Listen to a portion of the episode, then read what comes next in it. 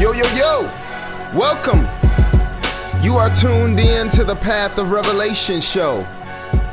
I'm your host, Gabriel Parker. And yes, this is where the culture meets scripture. I'm so excited. I have an amazing show ahead for you guys. I just want to thank everybody who has been supporting the show. We're only 9 shows in, and already I've been getting a lot of great feedback. I'm not even sure of who all is listening to the show. I have witnessed an increase in our ratings and our numbers. And so I do want to welcome any new listeners, or if this is your first time checking out the show. And you know what? Numbers are cool. It's cool. You know, my goal is to reach as many people as possible. But for you guys who actually know me, you know numbers aren't everything for me. I care more about the impact. And so it's been really cool to hear a lot of you guys' feedback on the show. I've had a few of you guys inbox me and write into the website asking questions about things that you may have heard on the show. And I love it. I love it. Also, a lot of you guys have been letting me know how this show has been a blessing to you, and that is so encouraging to me. You know, it's so encouraging. You know, I'm not the type of person that cares about numbers or look for validation in numbers. I care more about an impact. And so when you guys leave feedback and things that you're getting from the show for me, that really motivates me to produce more content that's going to uplift you and challenge you and just edify you in the things of the Lord. So, man, I'm excited about today's show. I'm going to be talking about, or asking the question, I should say, have we made music and entertainment greater than sound doctrine in our churches? You know, I really believe that we have a problem with sound doctrine in our churches, and I believe it's something that we lack in a lot of our churches in America. And so when I look at sound doctrine being something that we lack in the churches, I automatically look at what is priority to us in the church. And so I'm going to be asking the question and kind of diving into, have we made music and entertainment greater than sound doctrine?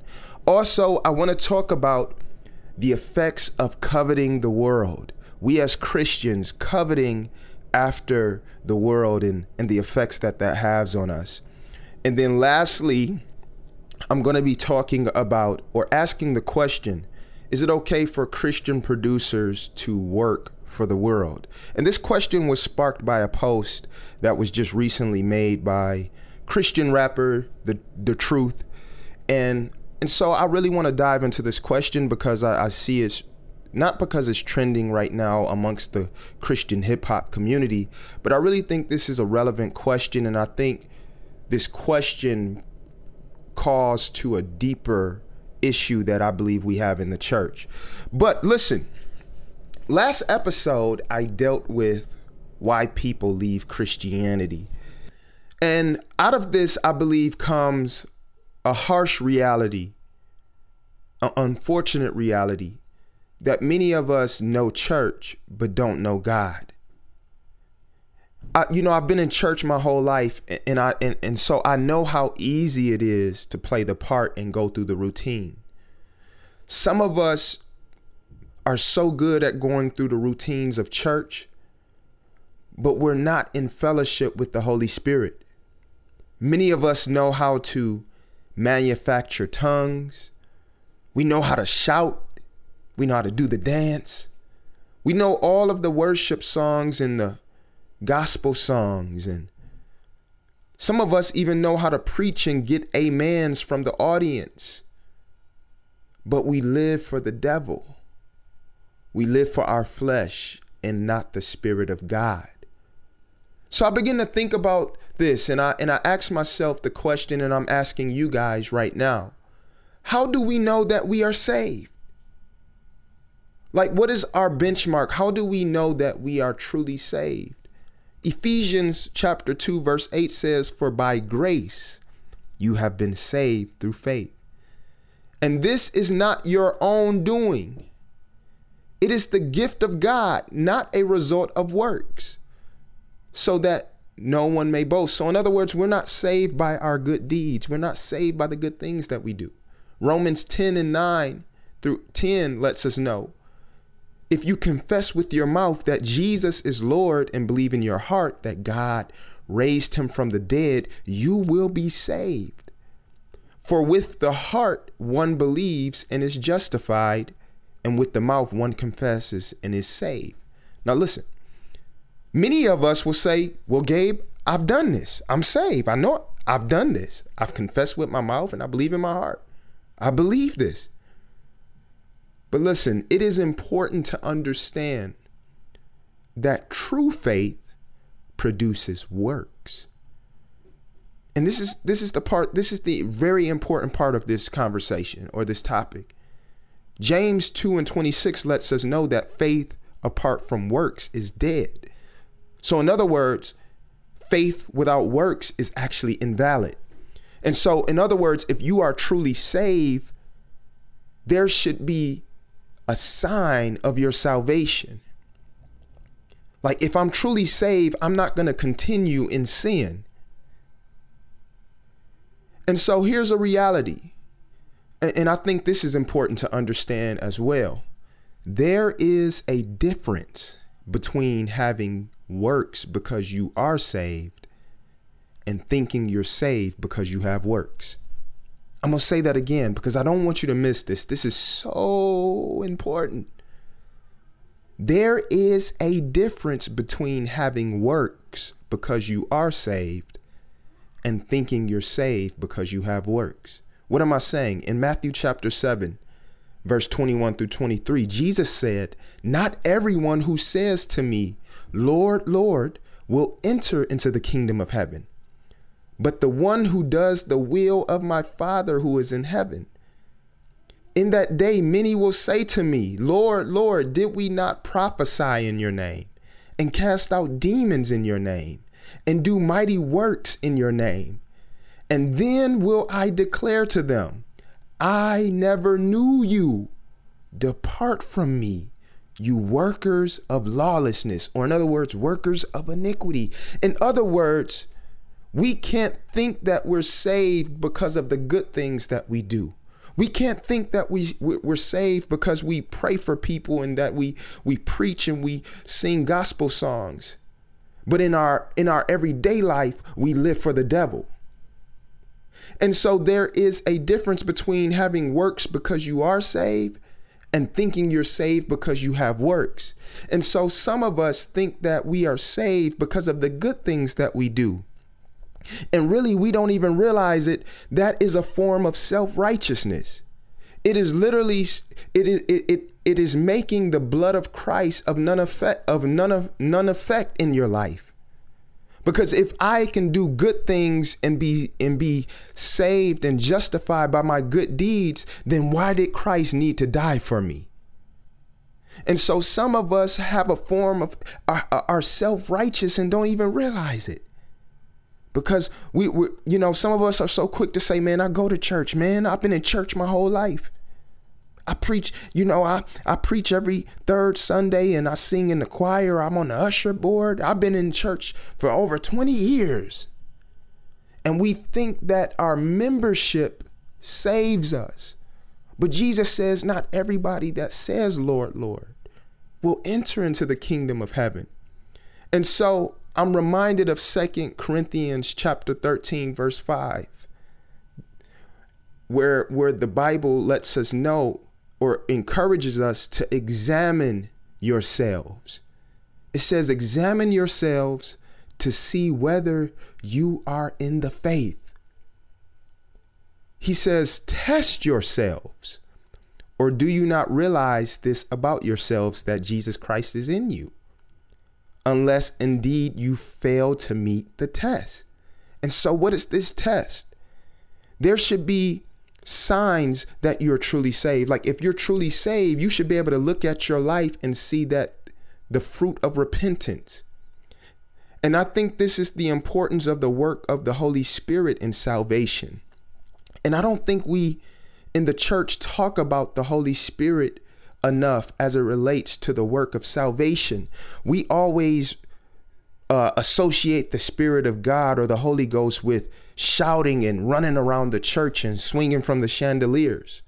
But we don't talk about the person and the work of the Holy Spirit as it relates to salvation. And so Romans 8 and 9 lets us know, you, however, are not in the flesh, but in the Spirit, if in fact the Spirit of God dwells in you.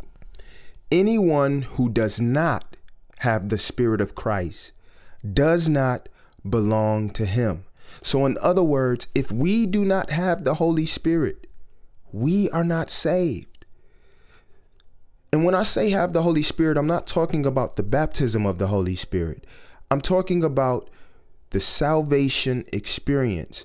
Every true believer has the Holy Spirit. The Bible lets us know it is the Holy Spirit that seals us.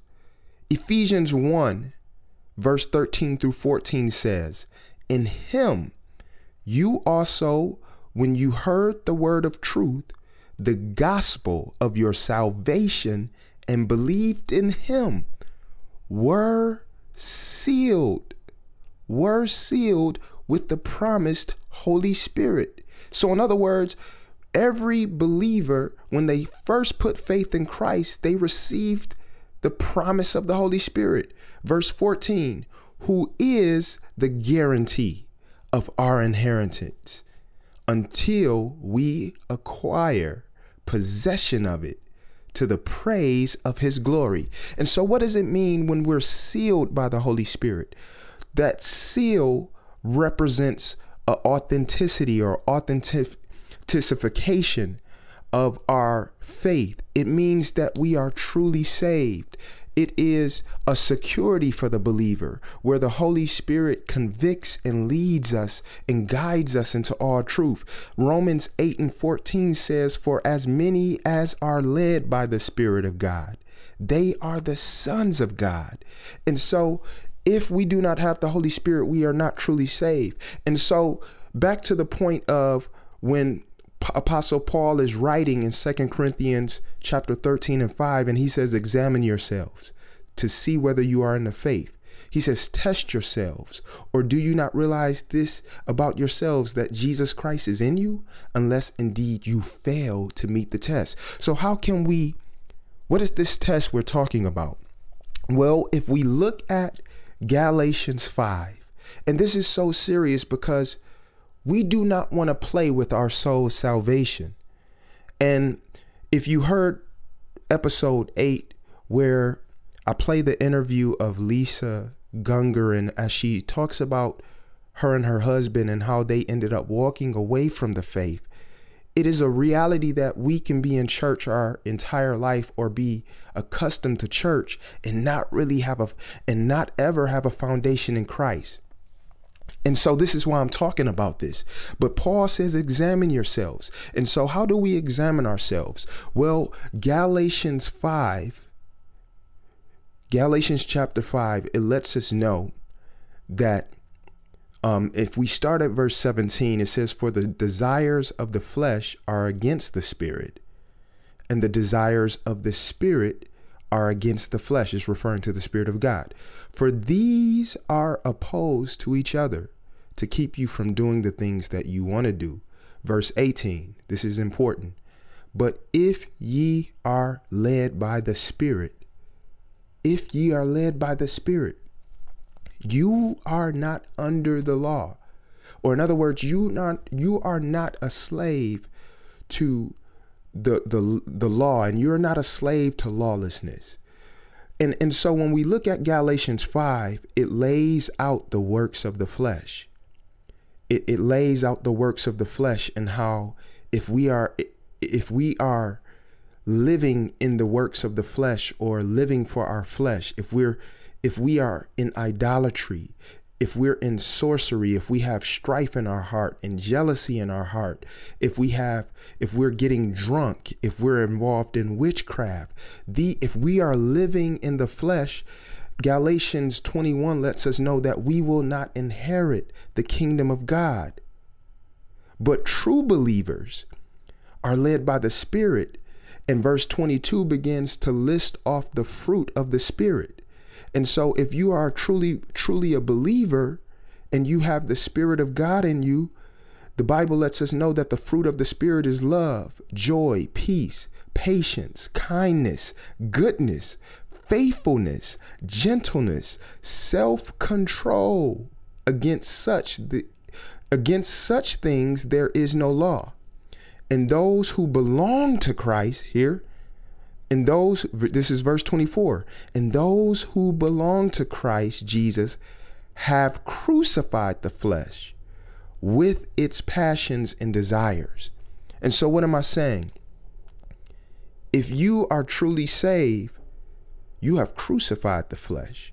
You are not living in your flesh any longer. You're not living for the desires of your flesh. It doesn't mean that we don't war against our flesh, or that we don't, it doesn't mean that we never sin anymore. But as a believer, because the Spirit of God is in me and He is leading me, because my life is not my own, I've been bought with a price. Now I go to war with the desires of my flesh. And so how do we know that we're saved? We should be at war with our flesh to the glory of God, who has purchased us with His blood. And so I hope this brings clarity for you. And I pray that it convicts you, encourages you, because the Lord loves you, and that there is no condemnation to them who are in Christ Jesus. But when we reject Christ and reject His finished work, the Bible lets us know in John 3, I believe verse 17 and 18, that we are condemned already. And so I pray this has blessed you. But listen, I want to get into the featured song for this particular show, which is our song Steadfast. And it is from our latest album, Everything Changes. And I'm going to play this, and then when we come back, we're going to get into the next topic.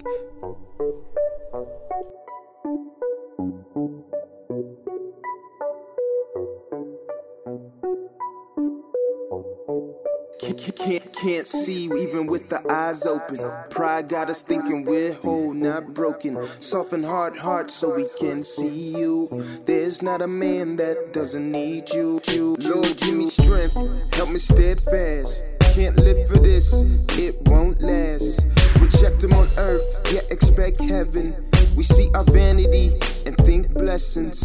Good is evil and evil is good. Truth is out. Try to stand for Jesus for real. Watch Him call you out. Walter Timothy, be instant in season and out of season. Whether they celebrate you or boo you or give you a beating. They scream tolerance while they're intolerant. Hoping you bow to it. Take the gospel, abolish it. Or greater accomplishment. Take the gospel and alter it. Make it centered around you. See the offering the perfect gets. My Jesus, we praise you. We praise you, Jesus. So how we love you, adore you, Jesus. Jesus, until you say go sin no more and confront the lust that eats us. We say we love Him, but love our sin. Our flesh deceives us, yet they go together like immigrants, Trump and visas. Truth is not tolerated while they push ill agendas, denying basic truths of nature like switching genders. An unspoken rule, don't talk about what is sin. Like God is only love and won't judge us in the end. Can't see even with the eyes open. Pride got us thinking we're whole, not broken. Soften hard hearts so we can see you. There's not a man that doesn't need you.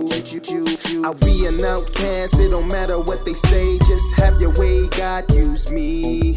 My God, help me steadfast. Lord, help me steadfast.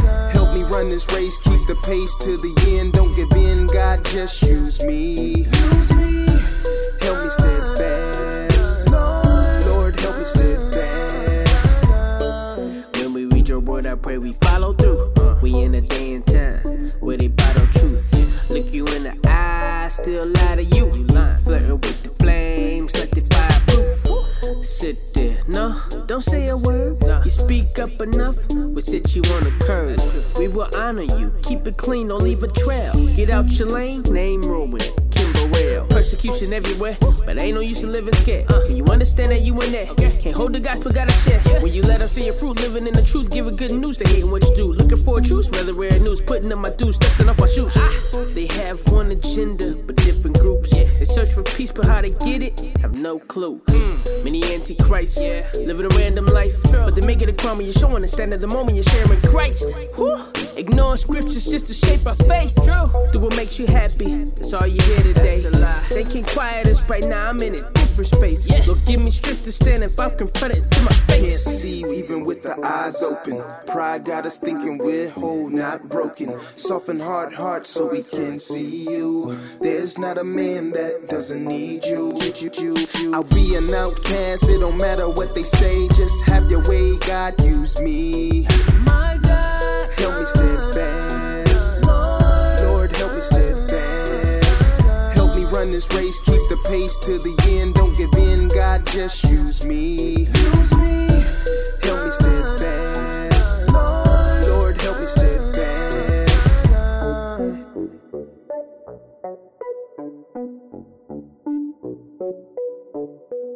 Yo, I appreciate everyone who has been supporting the Path of Revelation show. I've been getting a lot of you guys asking, hey, Gabe, when is Path of Revelation coming out with new music? When are you going to be dropping your solo music? And listen, it's most definitely in the works, and God willing, it will be happening this year. But to be honest, I've really been on a let's cut the music off and talk about the Bible tip. And it's not that I don't love music and that I'm not constantly creating new music, but I've really been on the tip of let's cut the music off and talk about the Bible, because I believe the church has made music and entertainment greater than sound doctrine. And I say this because for some of us, some of our lives don't match the worship songs that we sing and the gospel songs that we sing.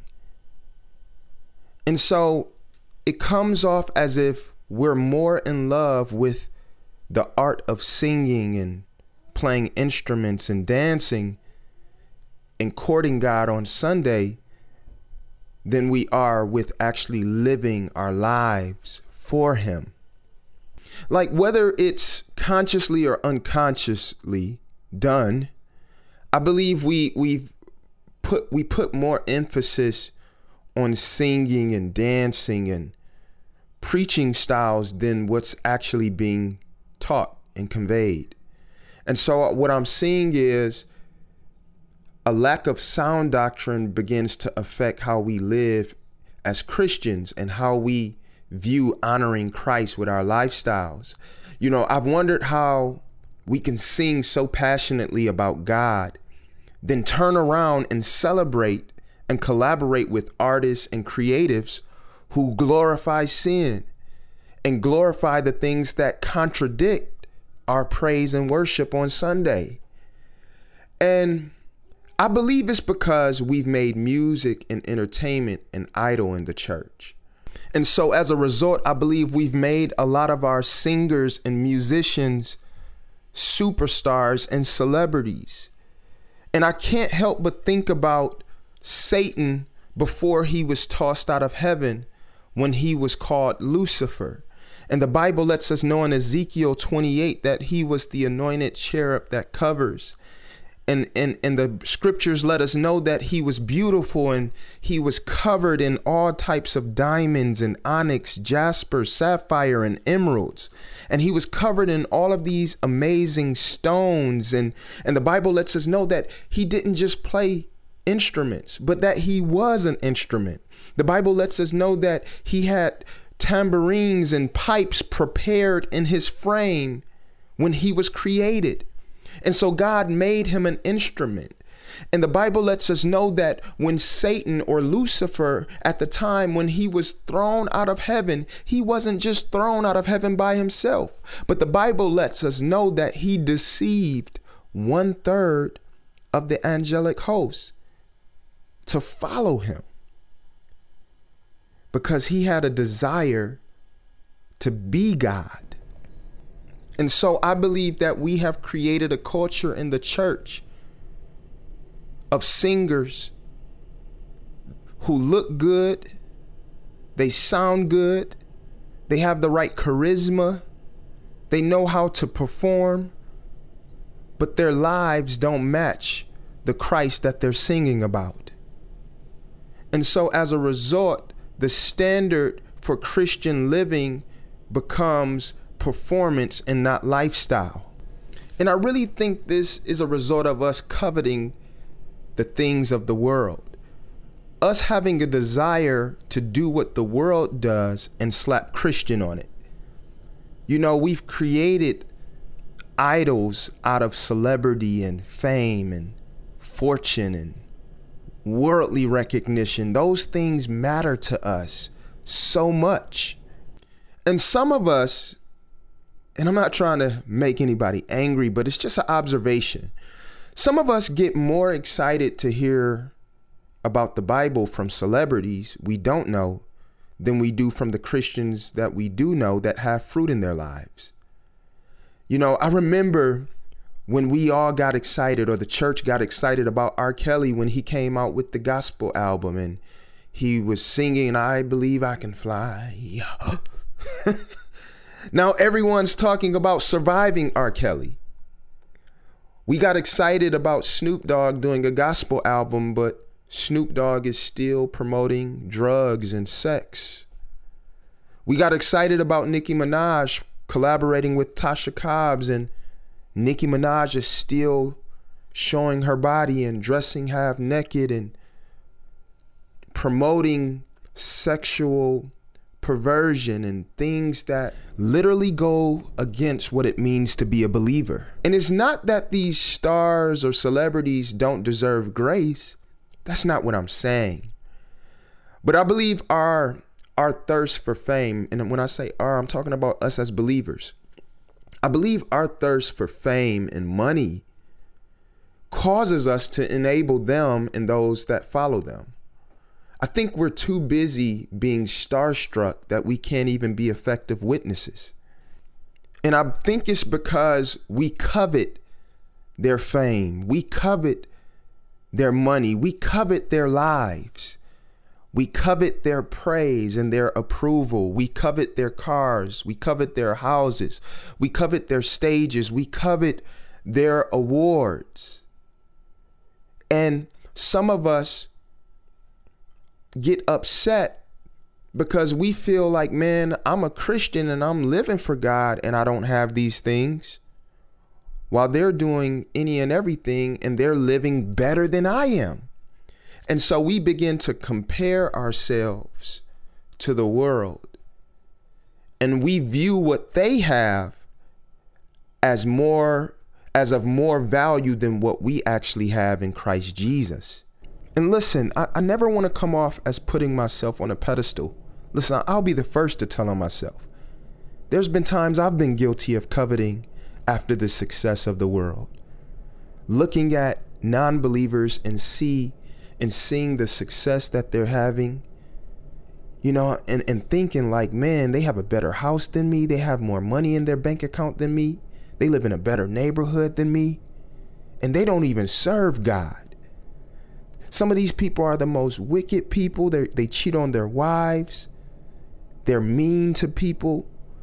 They cheat in business dealings, and their moral compass is terrible. And they have no regard for the things of God. And I'm like, man, why? They're doing better than me, though. And so I want to talk about the effects of coveting after the world and the effects that it has on us as believers. And so I'm reminded of Psalms 37, verse 1 through 10. Get this. This is so important. Psalms 37, David is writing, and he says, "Fret not yourself because of evildoers." He says, don't be envious of wrongdoers. In other words, don't be jealous of the world, for they will soon fade like the grass and wither like the green herb. He says, trust in the Lord and do good.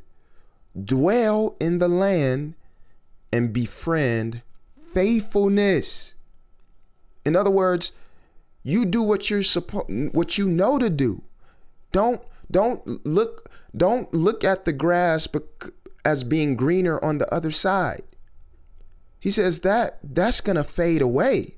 What you have is of more value. Verse 4, he says, "Delight yourself in the Lord, and he will give you the desires of your heart." He says, commit your way to the Lord.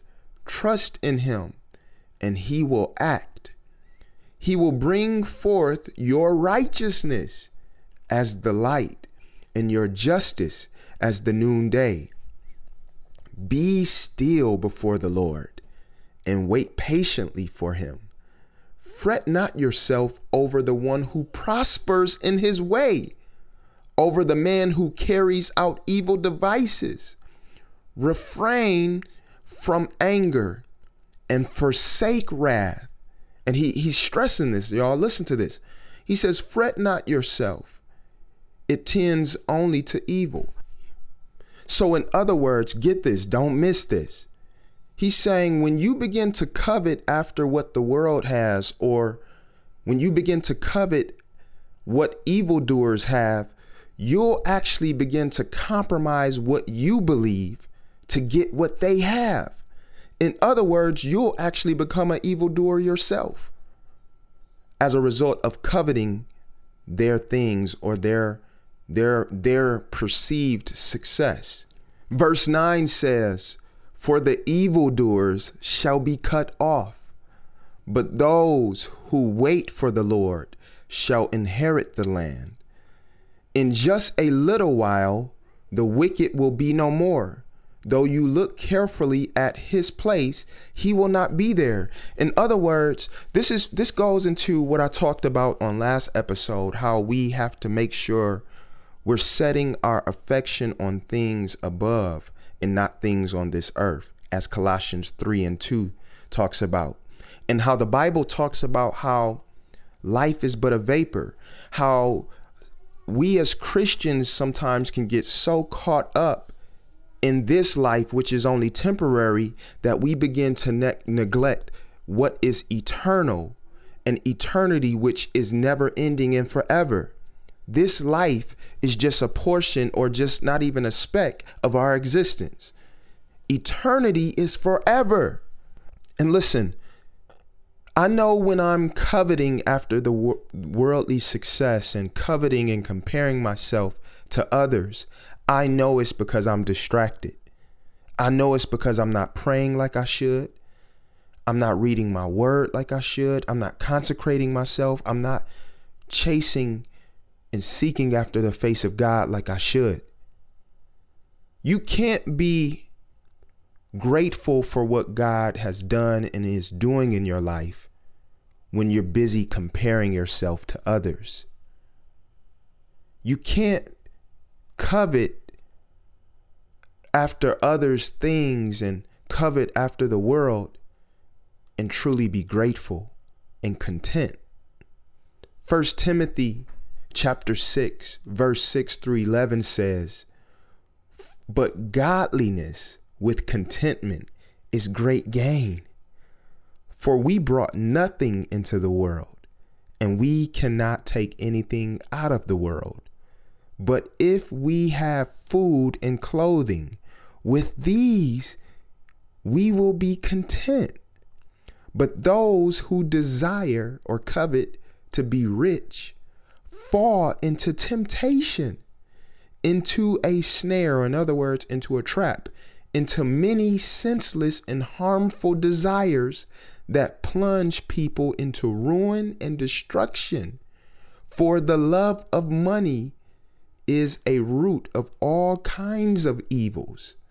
It is through this craving that some have wandered away from the faith and pierced themselves with many pangs. Man, this is powerful. Philippians chapter 4. I hope this is ministering to you, because it is ministering to me. Philippians chapter 4, verse 8 says, finally, brothers, whatever is true, whatever is honorable, whatever is just, whatever is pure, whatever is lovely, whatever is commendable, if there is any excellence, if there is anything worthy of praise, think about these things. And so this is why it's so important for us to be renewing our minds as believers and thinking and meditating on the goodness of God. What did God save you from? What did God heal you from? What did he pull you out of? Being content, godliness with contentment is great gain. Man, we have to realize what we have in Christ. And listen, it's nothing wrong with wanting nice things. It's nothing wrong with wanting to be rich or wanting to have a nice house and a nice car, as long as those things are not more important than Christ. See, the issue of what I'm dealing with isn't the desire for those things. It's when those things become more important than God. And so it's nothing wrong to desire nice things as long as those things don't become an idol. And I think that's the heart of what I'm dealing with now. A lot of times we covet and we're jealous of others because we have created idols in our hearts. We have esteemed these things more than God. And so it's nothing wrong with desiring these things as long as God is more important than them in your life. And so if you are in Christ Jesus, you are blessed. Whether you live in a mansion or live in the projects, you are blessed. Whether you drive a Rolls Royce or a hoopty, you are blessed. Whether you have kids or you don't have kids, because you have been purchased by the precious blood of Jesus. And we are joint heirs with him. We are a royal priesthood. Hallelujah. You are blessed. And so we don't have to covet after the things of the world when we truly understand the riches and the glory that we have in Christ. I'm reminded of Romans 8.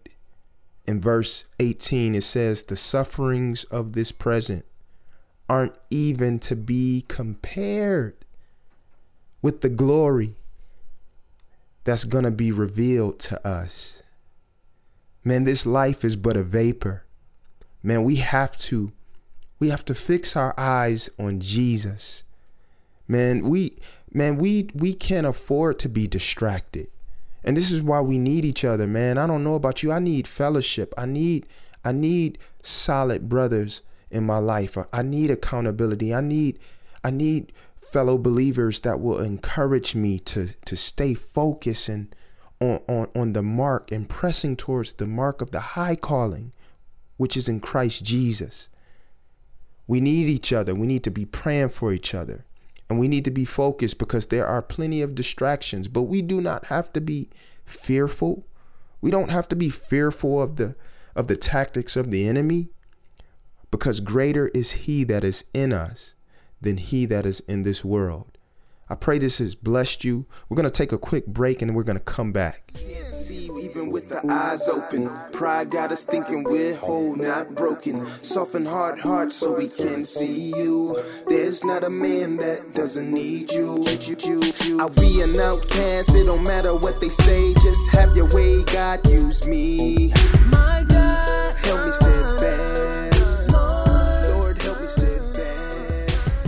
Help me run this race. So, is it okay for Christian producers to work for the world? Like, should it be considered just us as Christians doing business? Should we separate our business from faith, or should our business be guided under the moral compass of our faith, or by the moral compass of our faith? And so I'm asking this question because Christian rapper The Truth recently made a post on social media saying, if you are a Christian producer, why would you want to give your music to a mainstream artist who is going to create a song that works against the kingdom of God? Isn't that counterproductive? I'm open. Let's talk. And so if you're familiar with The Truth's early work, you know this has been a topic he has not been shy about addressing. Like in the song Price Tag from his album Open Book, which I believe was released in 2006, The Truth goes in on this specific topic. And so I want to play the third verse from the song Price Tag, which is also featuring Trip Lee, where The Truth is going in on this topic. Then I'm going to come back and we're going to deal with this topic. And so here's the verse from Price Tag from The Truth off of the Open Book album.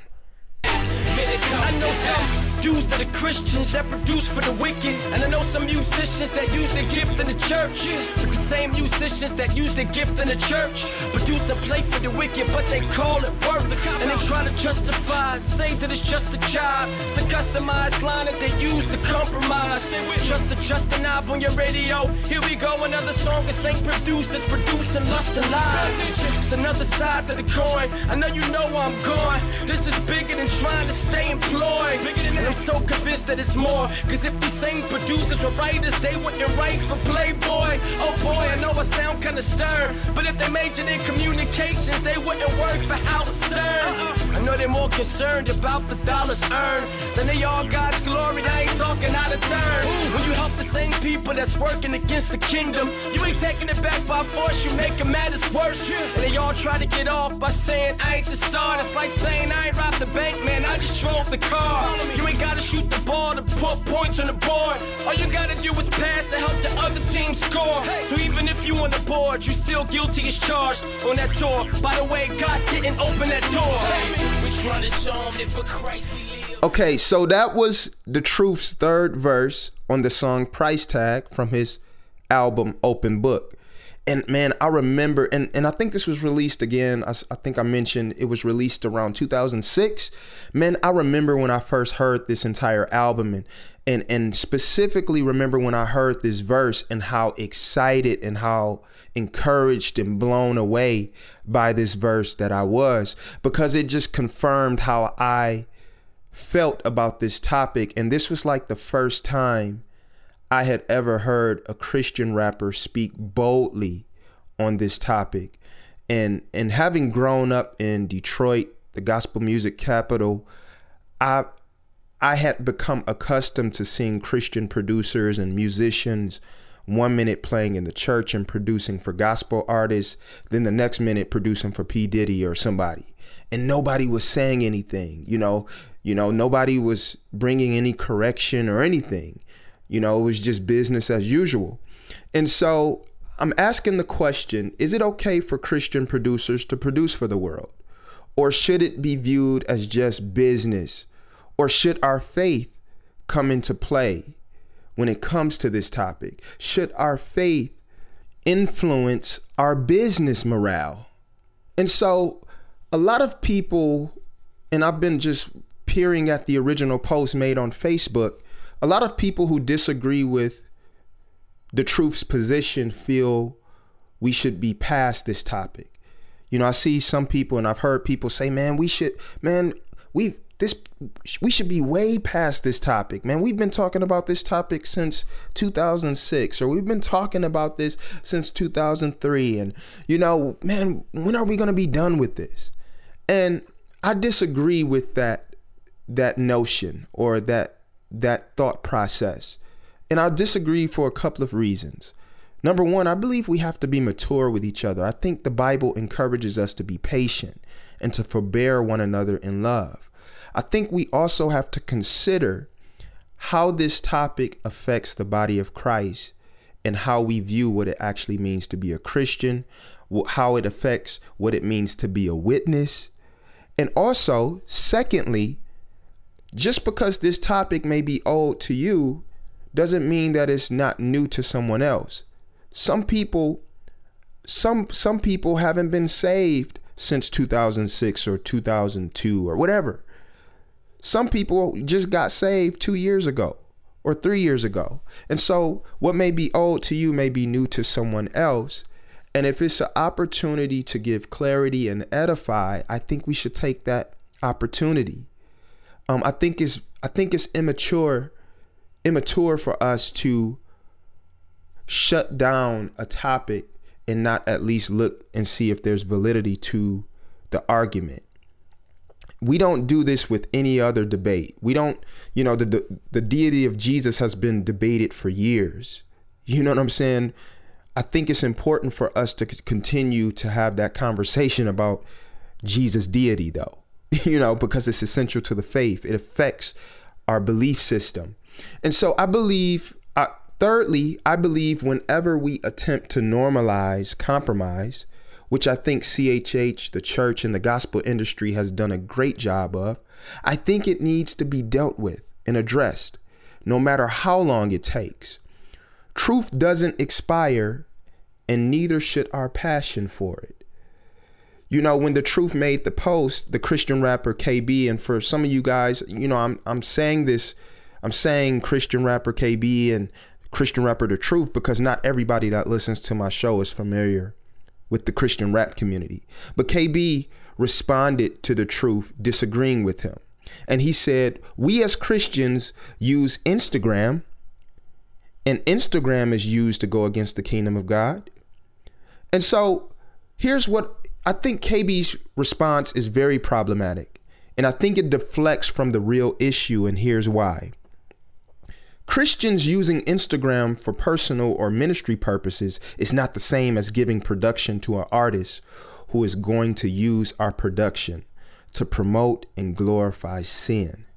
I think KB's response and response such as his will actually create confusion. And I think they belittle the real issue, especially because of his reach and influence. And so I pray that's not the case. And I pray that we can love each other and respectfully have this conversation and consider what scripture is saying or may be saying about this topic.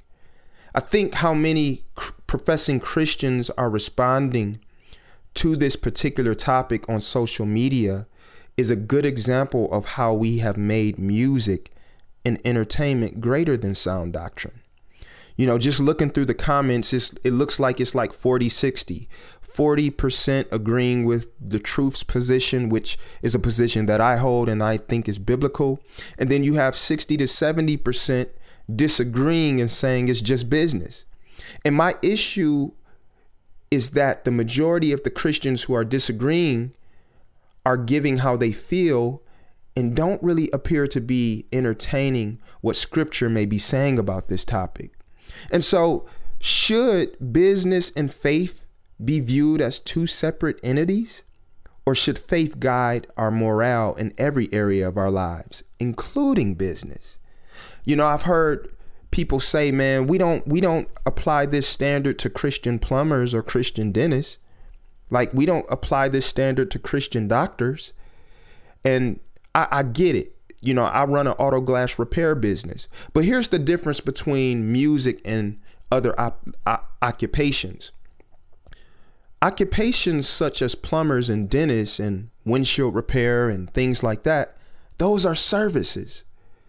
Music carries a message. And so I think we have to be honest about the fact that glorifying God as a doctor or a plumber may look different than glorifying God as a musician or a producer. You know what I'm saying? It doesn't mean that I haven't witnessed to somebody on the job or I haven't made my faith known, but primarily when you're offering a service such as a dentist or a plumber, you're doing that. You're not conveying a message. You're providing a service. Whereas with music, you're conveying a worldview and a message. So Colossians 3:23 says this, it encourages us to do all things as unto the Lord. So I'm not sure how producing for artists who glorify things contrary to our faith would be fulfilling that command. Also, 1 Corinthians 8 says, if you weaken the conscience of others and help cause them to stumble, you sin against Christ. Man, and so I think this topic goes beyond just Christian liberty into actually causing people to stumble. And in that, you are sinning. We are sinning. And so that's my viewpoint on this topic. I've also heard a lot of Christian producers or producers that happen to be Christians say, well, man, Christian artists don't pay. I'm not making a lot of money when I market to just Christians. And my response to that is, get a job. I don't mean to sound, I'm not trying to sound arrogant or be rude, but brother, sister, praise God. Use your gift to glorify God. And if it's not bringing in enough income, get a job.